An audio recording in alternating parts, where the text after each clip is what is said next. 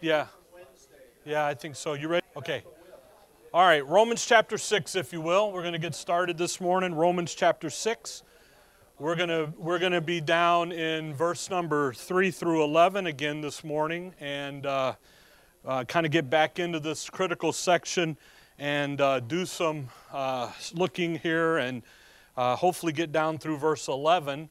Uh, that's the goal so we can move on into the second section here this morning. I, this section is uh, critical because it begins to lay out the identification truths for the believer. And uh, this will, in this section, we begin to see our position in Christ. Uh, the positionally, where are we? And, and, I'll be honest with you, there is a, a if you do not understand positionally where you are in Christ, then quite honestly, you're going to lead a very uh, unsatisfied Christian life. Because what begins to happen here in this section is you begin to learn about who you are in Christ. And when you learn who you are in Christ and what's going on in, you know, in, this, in our position, chapter 7, by the way, we'll learn about, I'll play the, uh, playing a, uh, we, we, in chapter 6 we learn about our position in christ. In chapter 7 we learn to play by the right rules of the game which game we're playing in. We're not playing if we're playing football we're going to play by the rules of football. Um, if we're playing volleyball we do it that way. And then in chapter 8 we see the victory and the stuff that we're in in christ and honestly, when you get into 6, 7, and 8, this is where most believers stop. They do not move out of chapter 1 to 5, and because they are scared to death of what is going on here now in chapter 6. And what happens is, is their old religious baggage, either of a denominational nature or of no nature, of none, they begin, because what does verse 2 tell us? God forbid. How shall we that are dead to sin live any longer therein? You see, it just cuts right to the quick of it. Because what we're going to learn is, is we don't stop sin in our lives because we hate sin. We don't stop sin in our lives because we love God or because God hates sin. Sin's going to, the reason that sin is going to stop in our life is because of verse 2. We are what? Dead to it. And there's this identification issue here that most believers struggle with because they don't want to believe what the verse says. What does verse 2 say? You're dead to sin. It doesn't say that sin is dead. It doesn't say that the old man's never going to bug you or bother you. It says what? Your relationship to that old is dead. And, and again, most, it's fascinating to me. I, I you know, you, you pay attention to how and what people say and so forth. And I sit there and I go, Do you really know who you are in Christ? Have you been in chapter 6 yet of Romans? And unfortunately, for a lot of people, it's a no. So, this is a critical section. We introduced it last time. Uh, we went down through verse 3, 4, and 5 there. And uh, quite honestly, it's a critical section to get into our thinking properly. And, and to, you, you know, I, I tell you, read three chapters a day. You know, we go through that, read, do. When you read through chapters 6, 7, and 8, it, you ought to know this stuff. This ought to be in your head. But see, you have to not only leave it in your head, you got to bring it down into the reality of your life. And that's what's going to happen here. You know, if you want to you want to understand some of the more advanced doctrines, if you will, you can you will never get them straight to their full potential if you don't have Romans 6, 7, and 8 eh, under your belt, this section, specifically Romans 6. Because in Romans 7, we learn we're dead to the law. We understand that. We're good with that. Okay?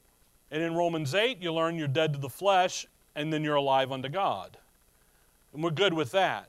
But man, this dead to the sin stuff, because how is it for the believer today, to live today, to serve today, how are we how is all this going to work out? Well, what does the verse say? We're dead to sin. Verse 3, we started last week. Know ye not that so many of us as were baptized into Jesus Christ were baptized into his death? So we learned last time that Christ did not die alone. You died with him, you were there.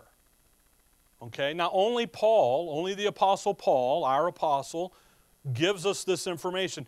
I, you guys have heard me over the years say, with the revelation given to the Apostle Paul, the meaning behind what happened at Calvary was revealed. The events of Calvary are made known, they're prophesied, they're talked about. But what does this mean? Here's one of those meanings. He didn't die alone. Now, on the cross, what does he say? My God, my God, why hast thou forsaken me? You go read the account in Psalms back there, he goes, I'm alone. You've left me. Where did you go? Paul comes along in the advanced revelation and says, What? You weren't, he wasn't really alone. You died with him. The issue of baptism here, the issue of identification. There's no water in verse 3 and 4. Verse 4, therefore we are buried with him by baptism into death that like as Christ was raised up from the dead by the glory of the Father, even so we also should walk in newness of life. There's no water there. It's a dry baptism. We went and looked over at 1 Corinthians 12. It's a, the, the one doing the baptizing here is the Spirit, the Holy Spirit, baptizing you into the body. So uh, it's an operation of God, Colossians 2 calls it. So just as we learned coming out of chapter 5 that everything that belonged to Paul, I'm sorry, to Adam, 512. Therefore, as by one man sin entered into the world, and death by sin, so death passed upon all men, for that all have sinned. Just as everything that Adam gained and lost is passed to his descendants, now we're beginning to learn that everything that Christ gained, now he didn't lose anything, everything that Christ establishes, is passed to his descendants, if you will. Okay? If all who are in Christ, by the way, you are his brother, by the way, you're his brethren. Okay? Chapter 8, we'll get over there. So much in 8, man, it just ties, but you got to have 6 before you get to 8. All that all of the benefits that he provides all of the blessings that the Lord Jesus Christ achieved, He achieved on our behalf. Now, again, you have to be in Christ, okay, to, to get those blessings. Look in verse 6. We talked last time about the glory of the Father. The glory there isn't the fact that He raised up Christ from the dead. We understand that. That's the power and so forth. But the glory there that He would also, even so, we what?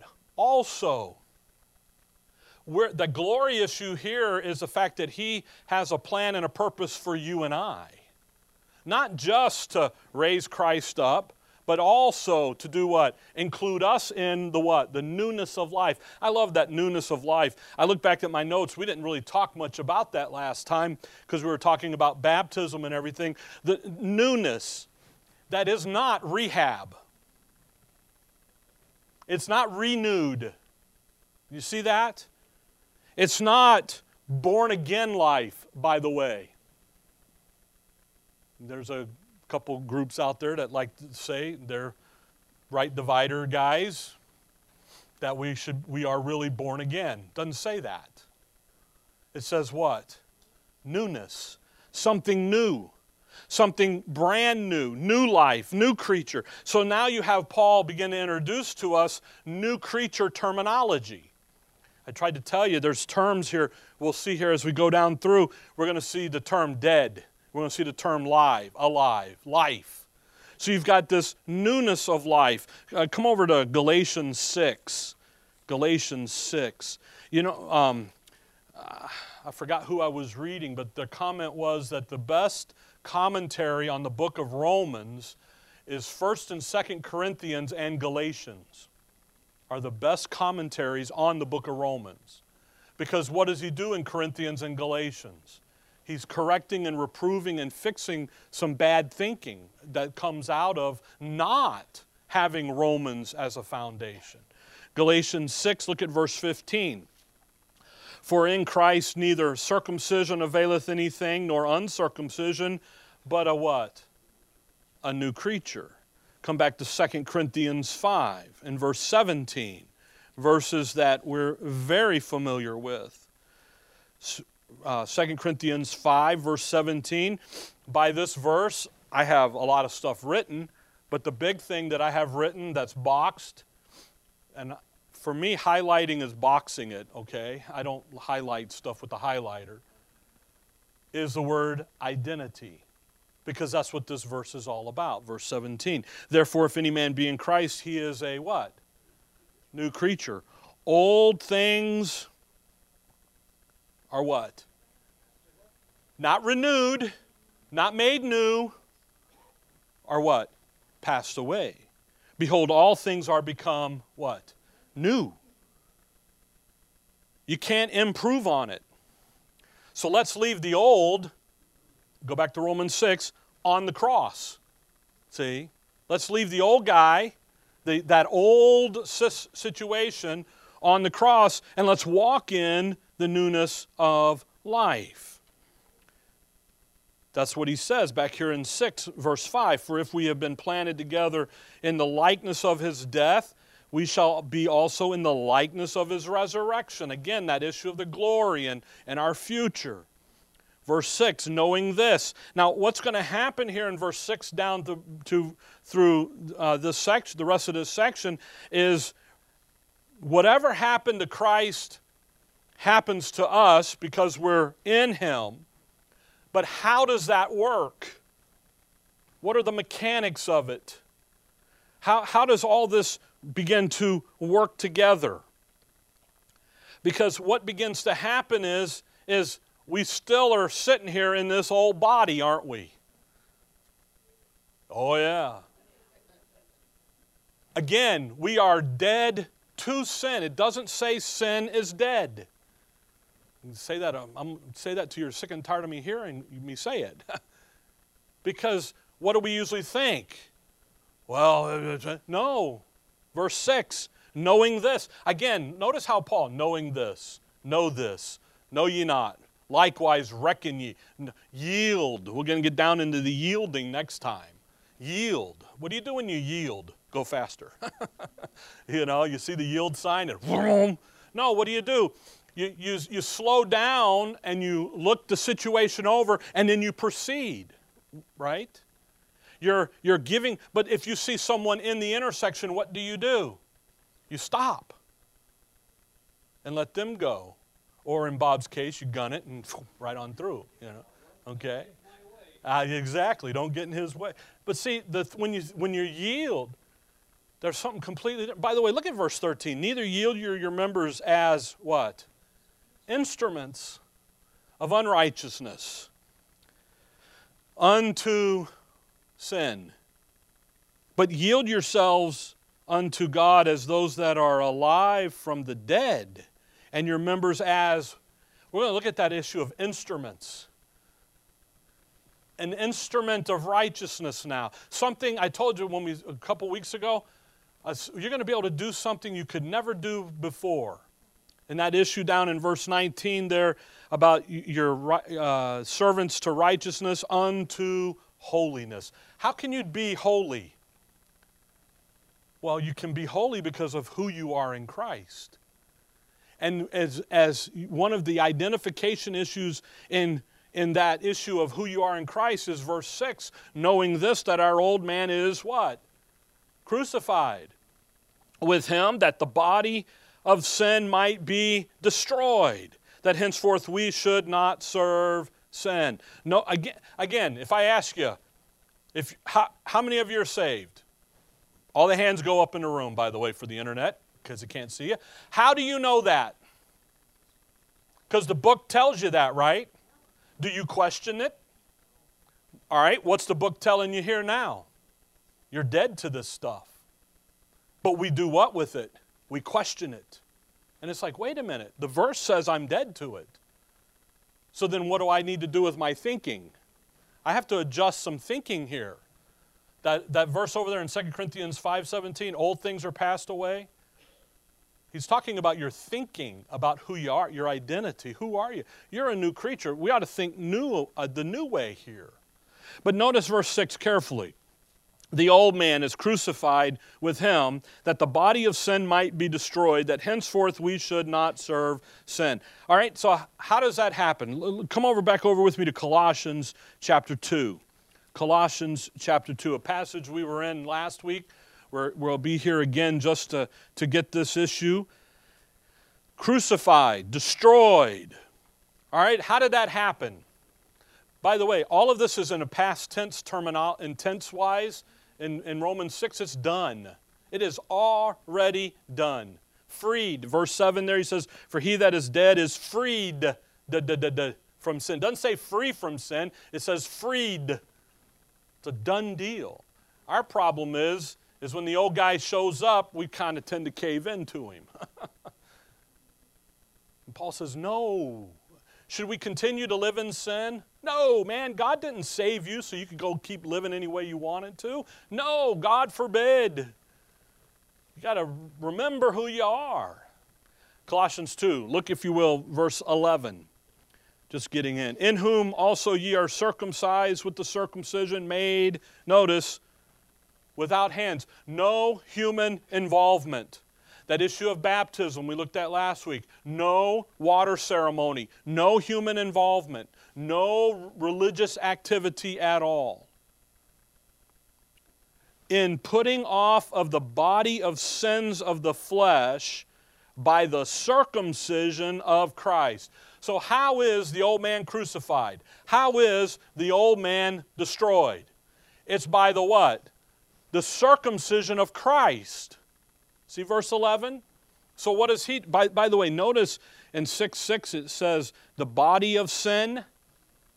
And then in 11 it says putting off of the body of the sins of the flesh. In 6 he's dealing with the root issue. In 11, to 11 here, now we're talking about some fruit and some more than just the root thing here. But how does that happen? In putting off. I, I, you think about this uh, putting off, destroyed, crucified. If you are circumcised without hands, by the way, circumcision just means the cutting away of the flesh. I want to kind of put an illustration in your mind. Think about someone who has, th- think about if the doctor came to you and said, We got to cut your foot off. That's putting off, that's circumcision, amputation. Okay? So you go in and they cut your foot off. You said no? Okay. they cut your foot off. What is usually the recount of someone who has lost a member of their body?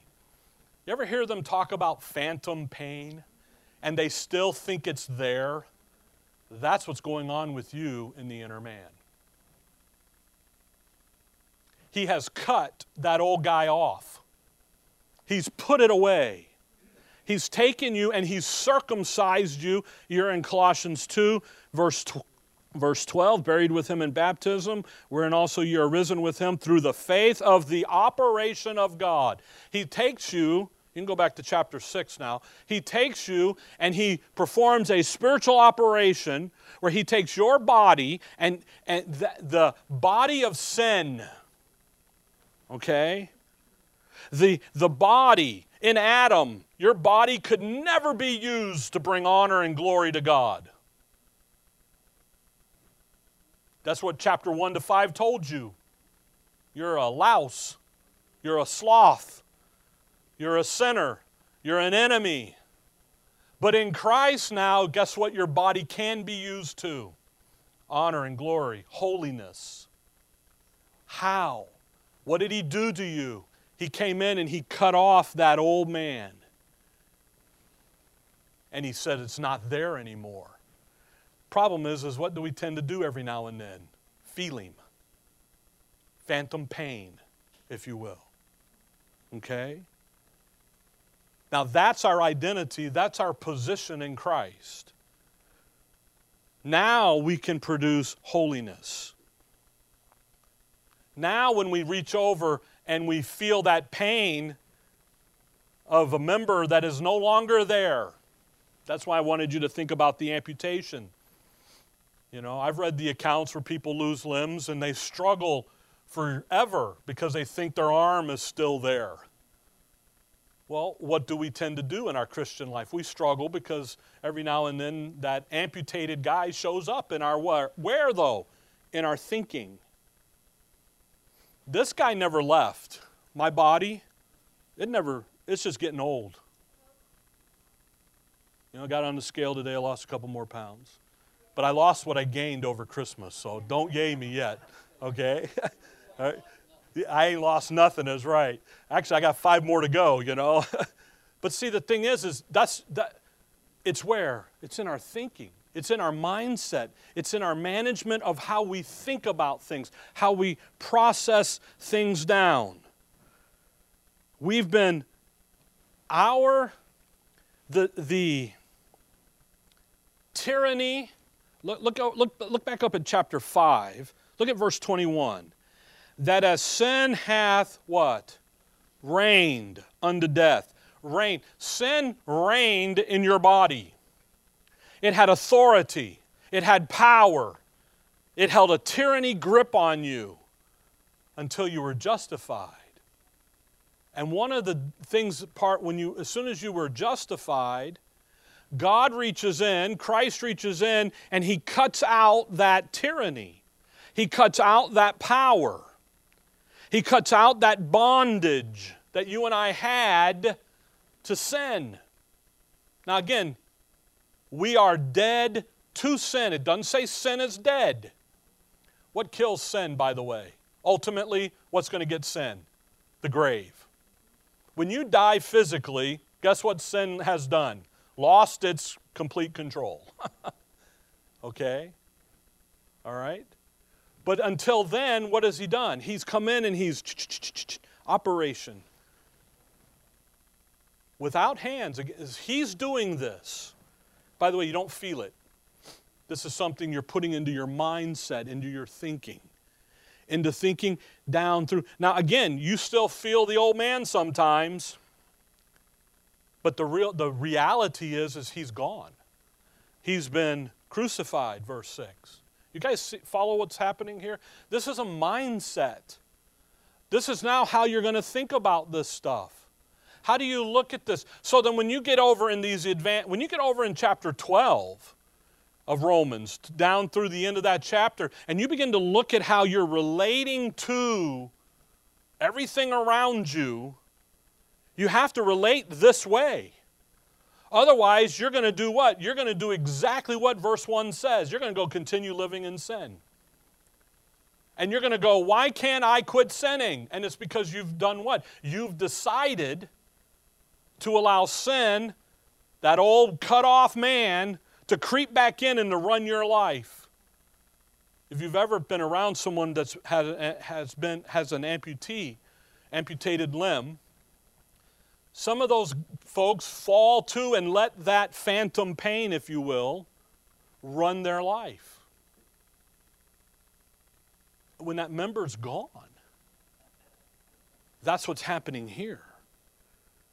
We still have the struggle, by the way. You still have sin. It's still there's an influence. But spiritually, what's verse 6 say? It's been destroyed. It's been crucified. It's been removed from the equation. So the, you've heard me say Titus 2:12 teaching us that denying ungodliness, denying. How do you deny something? You know what you say? I'm not going to do that. I'm going to what? Stop. On my little diet thing, losing weight, I stop. No sugar? That's really hard. You know what's even harder? No wheat. Because, boy, nothing like a hoagie bun with the hot dog in it. Ooh, baby. Mm. But because I, I can't have dairy anyway, so there went the ice cream, right? You know, tomorrow night's the championship Alabama game, you know, and you're going to sit down. And I'm looking at Linda. I go, man, in the past, we'd have hot dog, a hamburger, pizza, chips, and dips, and just have a big smorgasbord. And it's just me, you know. The rest of you are on your own. Not anymore. Now it's grapes and apples and bananas and nuts. Ugh. Nah, okay. yeah, it sounds buzz, right? No, because, but what do you do? You think that way. I, you have to readjust your thinking. It's the same thing here. Again, sin isn't dead. Our relationship to, to it is dead. Look over. Oh, there's a verse. You know, I've been, you know how verses pop into your head and then they, uh, I'll think about it. Verse 6, 6 6. This verse has to do with the power, the authority, the dominion, the reign that sin had in the body. Sin used, sin used the body as a vessel to carry out and to do and to, and to, and to do its bidding. That's why Satan, you know, your makeup, God works spirit, soul, and body. James says that Satan works body, soul, and spirit. And literally, what God did at Calvary, when you, when, when you were justified, as He reached in there and He trimmed that away, that that body and soul are no longer connected. He got rid of that bondage.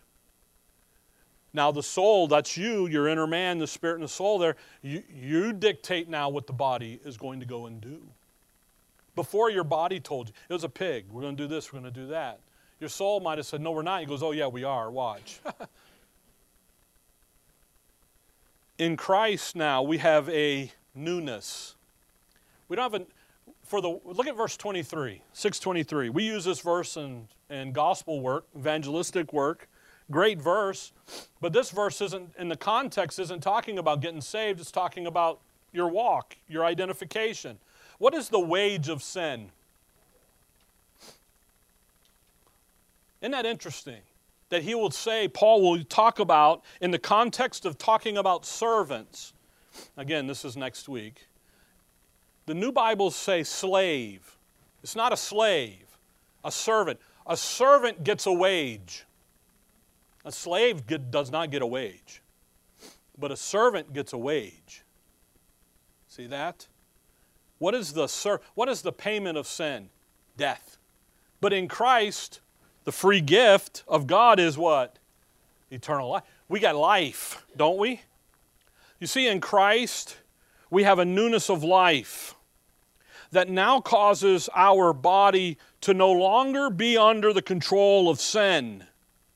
No longer to be that vessel for sin to go and do. Because what is it, verse 6? It's been destroyed.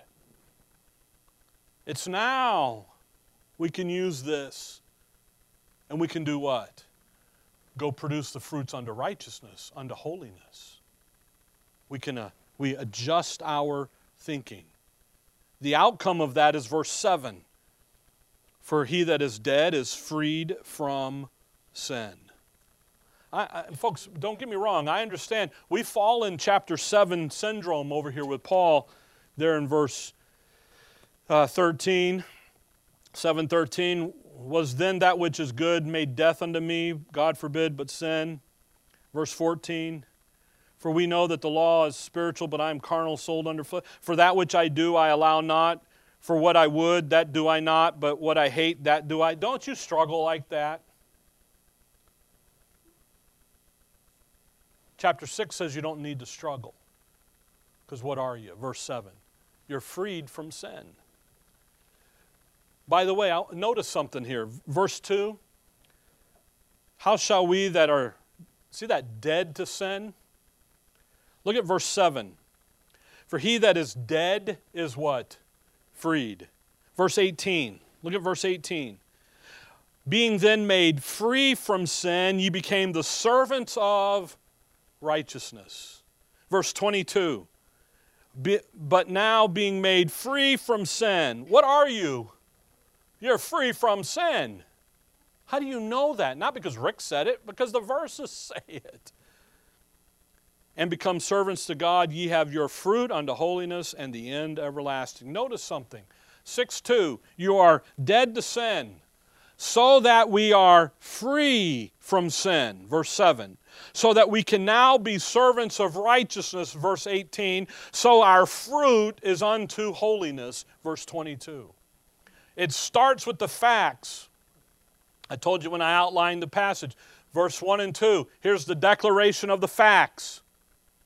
3 to 11. Here's the, here's the how, right, how all this is going to work. And verse 12, 12 to the end is going to be the application of it. Here's what it looks like in life. Again, it starts knowing this. Know. Where do you know stuff? In that thinking process of the soul and of the spirit. Watch verse 8. Now, if we be dead with Christ, what's the next two words?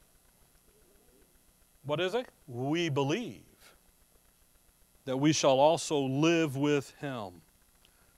Why? Verse 9 Knowing that Christ, being raised from the dead, dieth no more, death hath no more dominion over him. We're dead to sin. Why? How do you know that? Because what? Verse 8 We believe. Again, the verse, these are the, what the verses are saying. We're quick, quick to believe what other verses say about other things. But man, when it comes to sin in our life and how to deal with it, we're going to run right back over there and say, no, no, no, no, no. Now, by the way, you'll notice I didn't say you don't ever have, that you lost the sin nature, because that's what usually people say. I never said you lost sin. I said your relationship to sin is now what? Dead, destroyed, crucified. Sin is still present, it's an enemy. The grave is the only place you get ever get rid of sin. How you can how, how you no longer have it to reign into in your life is what we're talking about here. Okay? We have control over sin. We're dead to it. We just have to believe it. now look at verse 8. First word, now. right here, right now. Now. Today, 20, what is this, January 10th, 2021. Now. Not in the past. By the way, also this is our condition, because look at what he says, verse 8. Now, if we be dead with Christ, we believe that we shall also live with him. You see that issue of live with him? Some will say that's only a future situation. Okay? Because one day we'll get our glorified bodies and we'll go live with Him and there'll be no more sin. Is that true? Yes. But it's also true that it's now. It's right now. See? So is it, fut- is it present and future? The answer is yes. Okay? Just trim a lot of nonsense down to a yes or no. Now, if we be dead with Christ, we believe that we shall also live with him.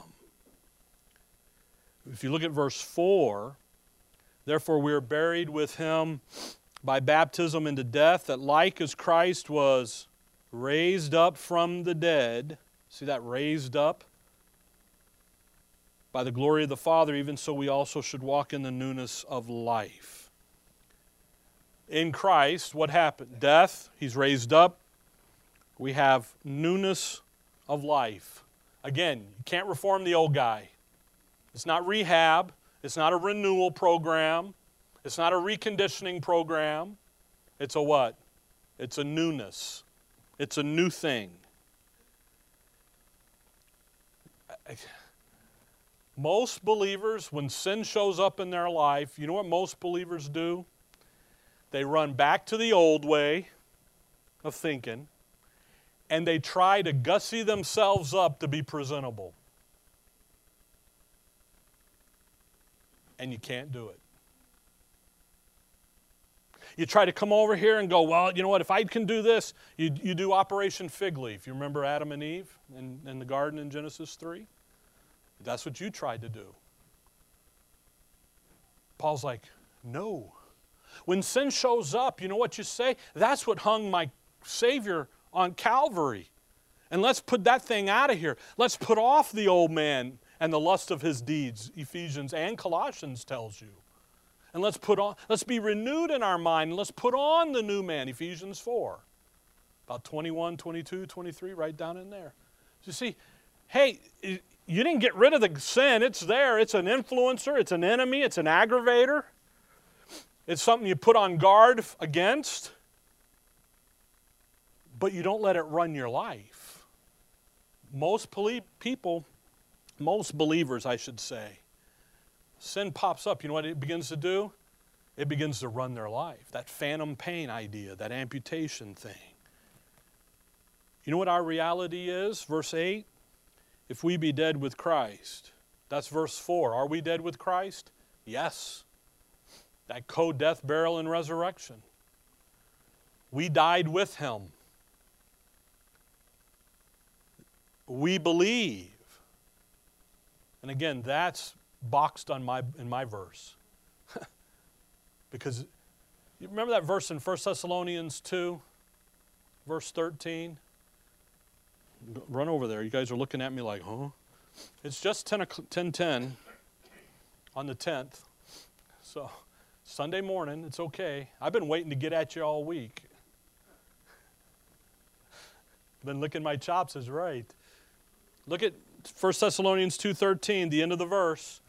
The word of God which effectually worketh also in you, that what? Believes. 6 8, we believe because of the identification principles, because of who we are in Christ, because we have the code, death and burial, we believe also what's going to happen to us. Verse 8, we're going to live with Him. And that living, again, living with Him now, in time, right stinking now.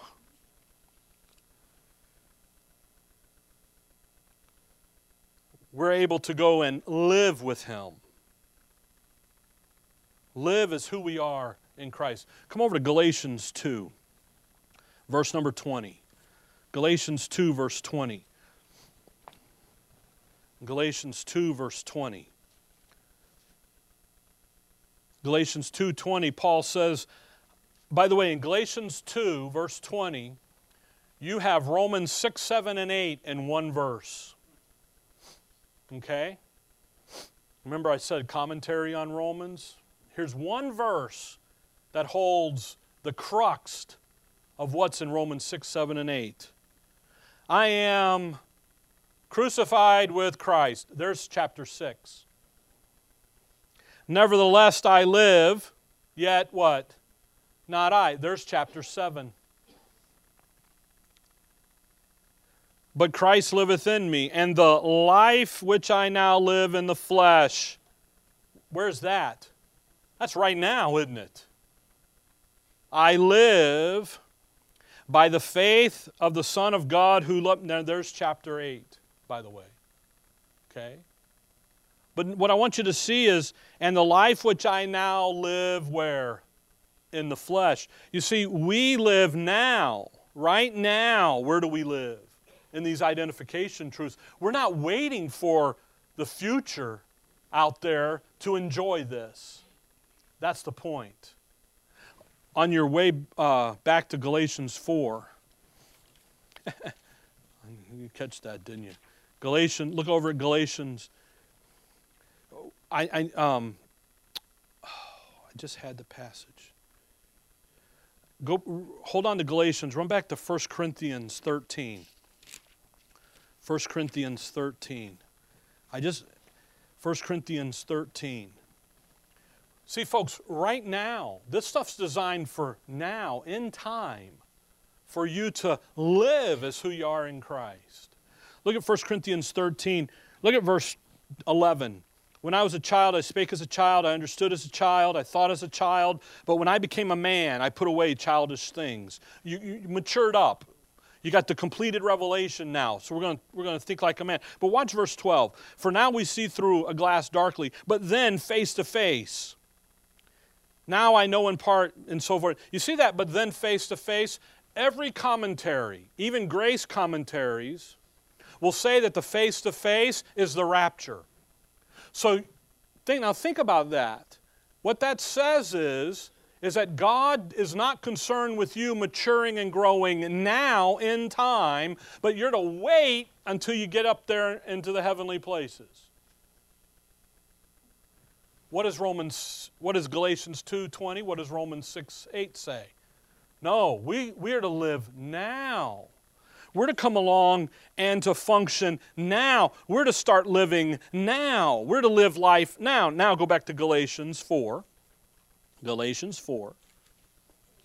We're to start enjoying his life now.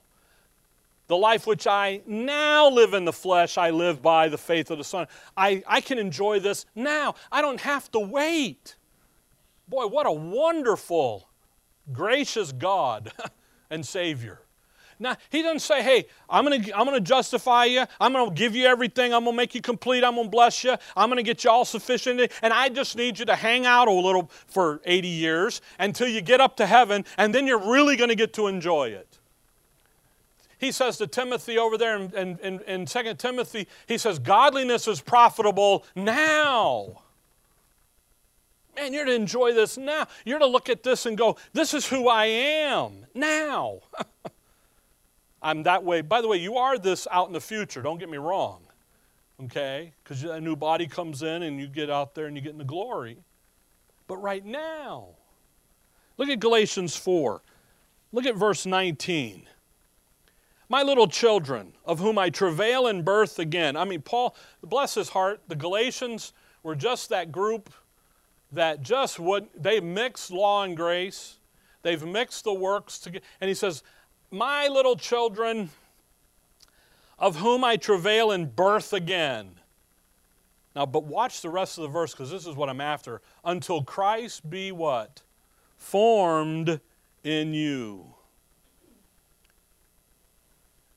The functioning of the newness of life. Christ be what?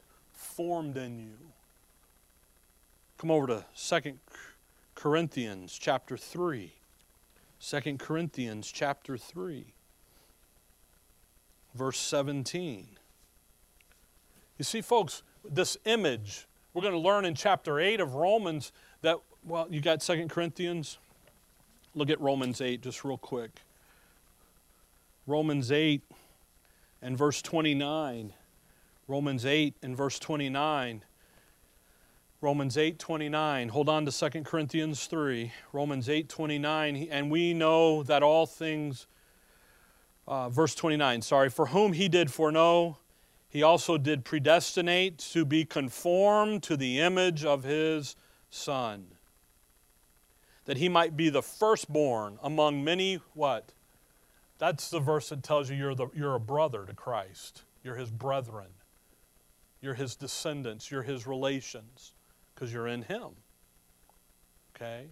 But notice that firstborn, firstborn from what? From the dead. But notice it says there's a predestination involved here. There's something that's been predetermined for you to be what? Conformed to the image of His Son. What did Galatians 4 say? That Christ be what? Formed in you. 2 Corinthians 3, verse 17. Now the Lord is the Spirit, and where the Spirit of the Lord is, there is liberty. But we all, with open face, behold, beholding as a glass the glory of the Lord, are changed into the same image from glory to glory, even as by the Spirit of the Lord. See that changed into, into the same image? Come over to Colossians chapter 3. You, when you're, you, are, you have been changed into the same image. So, you know what that sets you to do? The Spirit of the Lord is what? Liberty. Guess what you're free to do now? Not sin. You're free to do chapter 6, verse 1 and 2. You're free to come along and say, I am not going to live that way because I'm such a good guy. No. I'm not going to live that way because I, I'm not going to, because I know God hates sin. Well, no, duh.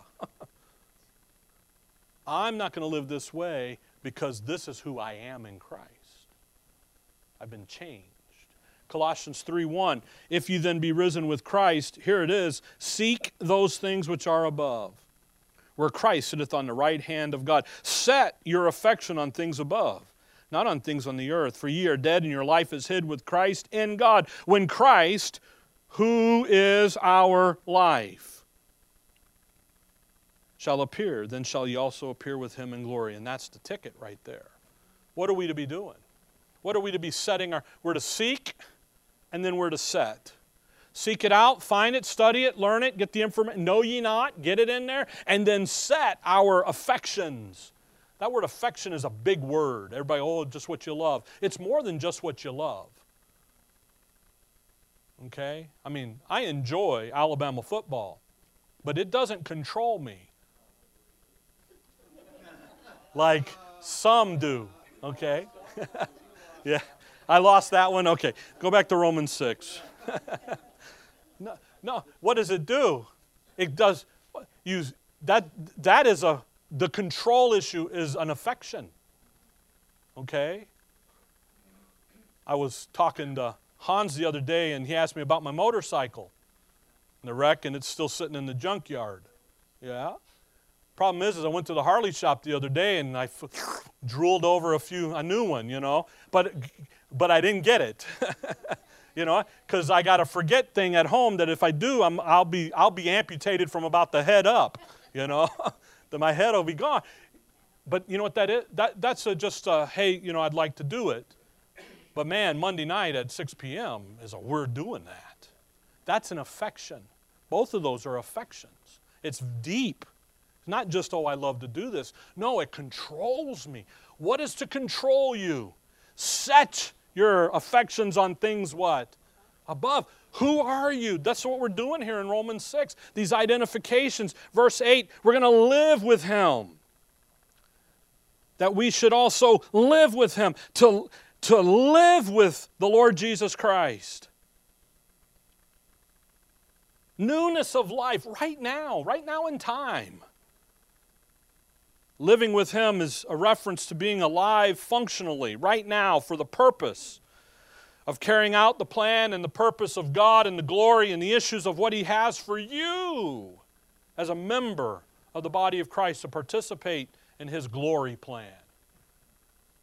That's why we went through the glory plan all last year, all during the summer. Walked down through that stuff. Why? Because that is so critical to get into your understanding that you're a, a integral part of that. Newness of life there, again, has to do with that image of Christ. You remember that verse over? Man, the verse is just flowing today, man. Second Corinthians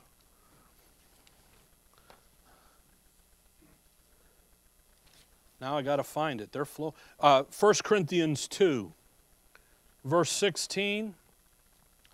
The end of the verse, verse 16, he says, For who hath made known the mind of the Lord that he may instruct him? But we have the mind of Christ. I don't know if you've ever thought about it. you have the mind of Christ. Well, now, where is the mind of Christ? Well, one, it's in the Word of God, rightly divided, but it's also in you because we live with Him. He's living with us. We can now go and put on display His attitudes, His love, His esteem, His thinking about the situation. How do I think about this? Well, how would, what would Christ look like in this situation? And you can do that. All right, 6 9. we got to get going. Got three verses in 10 minutes. We can do it.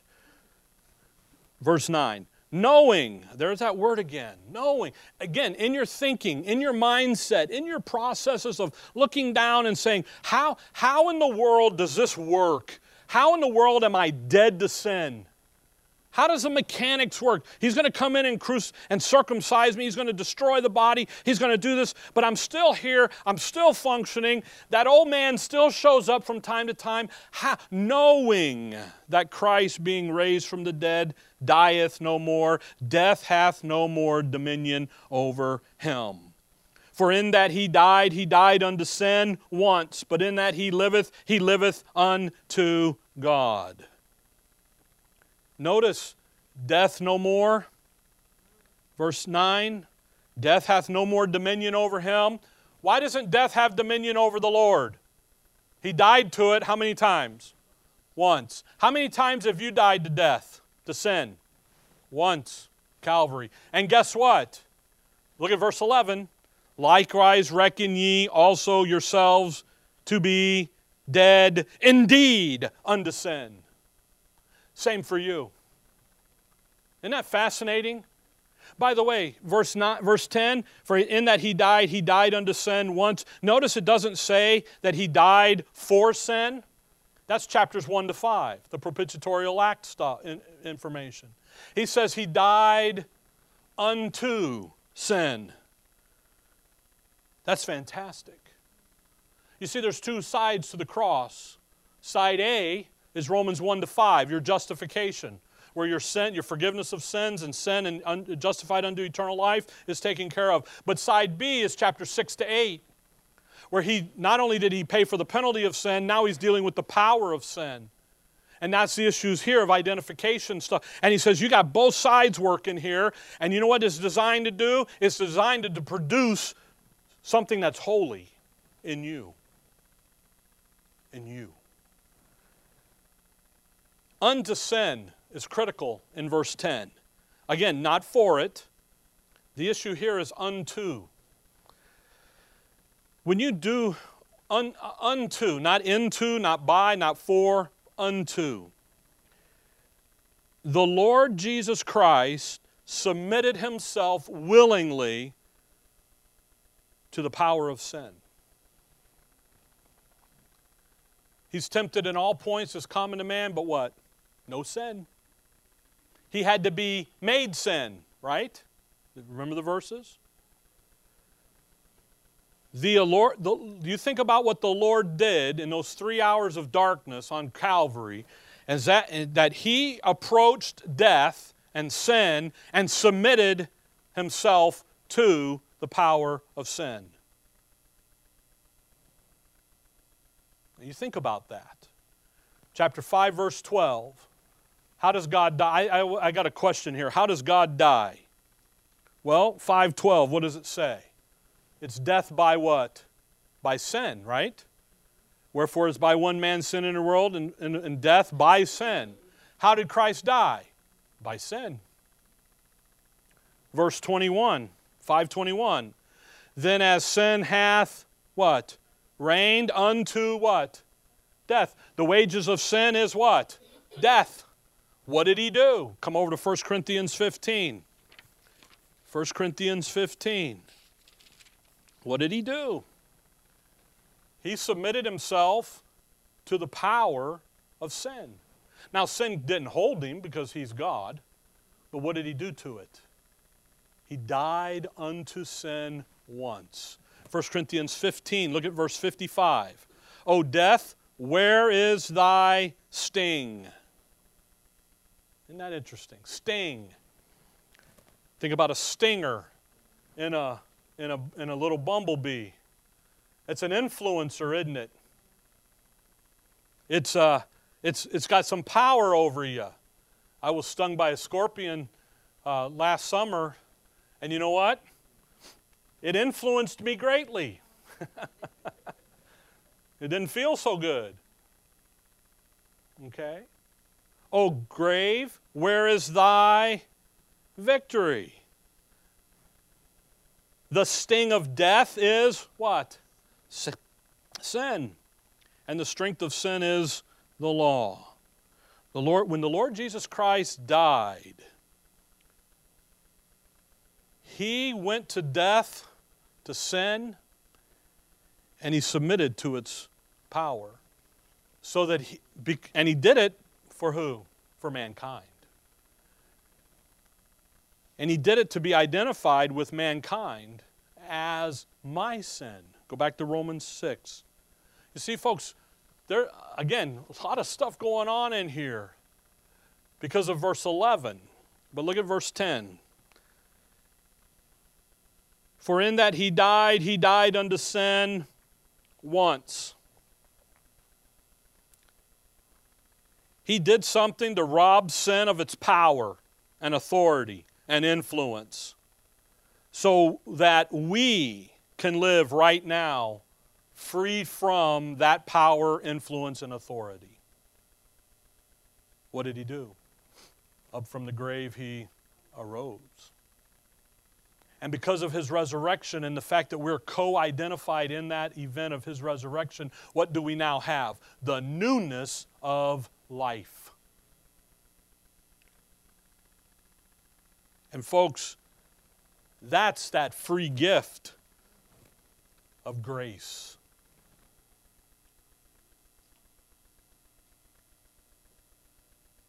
Verse 10 For in that he died, he died unto sin once, but in that he liveth, he liveth unto God. Why? Why did he go die one time? Why did he do what he did, verse 10? So that we could do what? Live unto God. Not go back and live in sin. You were doing a good job of that before you were justified. But rather to do what? To go live. So then what are we to do? Verse 11. Likewise, reckon ye also yourselves to be dead indeed unto sin, but alive unto God through Jesus Christ our Lord. Likewise. You see what he did? What's going on there? Likewise. Back up there in verse 5, also in the likeness of his res- likewise. You see what he did? That's what you're going to do. You're going to reckon. I love that word, reckon. It has in its etymology it's a reckoning is a, an accounting term where you count things up and you make them all there. But when you parse that word back even further, it's literally the word for a garden rake. Because what does a garden rake do? It gathers everything up into a pile, doesn't it?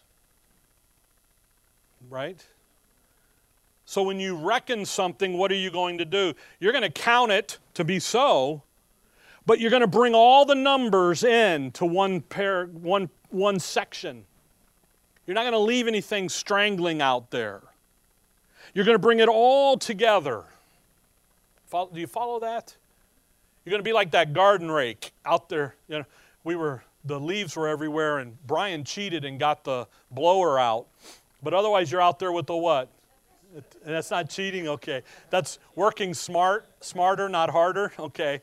See, well, what you do, you get, I would get the rake because I don't have a blower.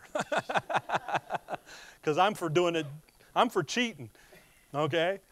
I have a blower. I just don't have any leaves anymore, which is a good thing.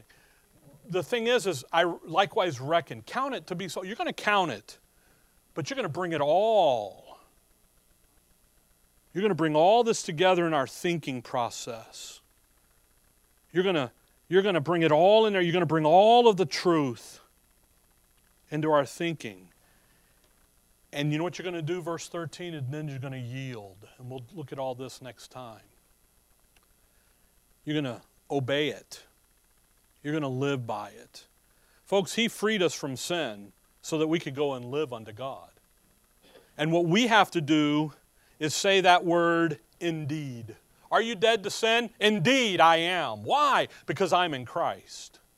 And my identity in Christ says that I am freed from it. It has no control, rule, or reign, and I'm able to go live my life now in that identity. Well, what happens when you sin? Well, I would suggest that you stop sinning and then do what in your thinking? How did I get here? What decisions needed do I need to adjust? Examine yourself. Look in, internal and say, okay, how did I get here? How did I process this? Because we're going to find out we're also instruments. Just as the blower is the instrument in landscaping, think about a painter, you know, and think about the tools of the trade type thing. You are now a tool because you're going to be used now. Okay? So we'll pick up in verse 12. I, you didn't think we'd get there, but we did, a few minutes over. But it's this important stuff, folks, because it's all about how you think about it. You got to put off the old man, that old way of thinking. Why? He's dead. Don't let that amputated guy run your life. Come over here and live in that newness of who you are. Now we'll pick up in verse 12. Again, we'll talk about instruments and yielding, and we'll work our way down through. We're talking about servants and slaves and all the good stuff, okay? But the critical stuff is right here. Are you dead to sin? Indeed, I am. Indeed. Not, oh, yeah, I think so. No, indeed. So now go live that way. Count it to be so. Reckon it. Make it, okay? All right. Dear Father, we thank you for the morning, Lord. We thank you for your word. We thank you for who we are in your Son, for your plan to put us there from, the, from before the foundation of the world. And we thank you for that. In your name we pray. Amen.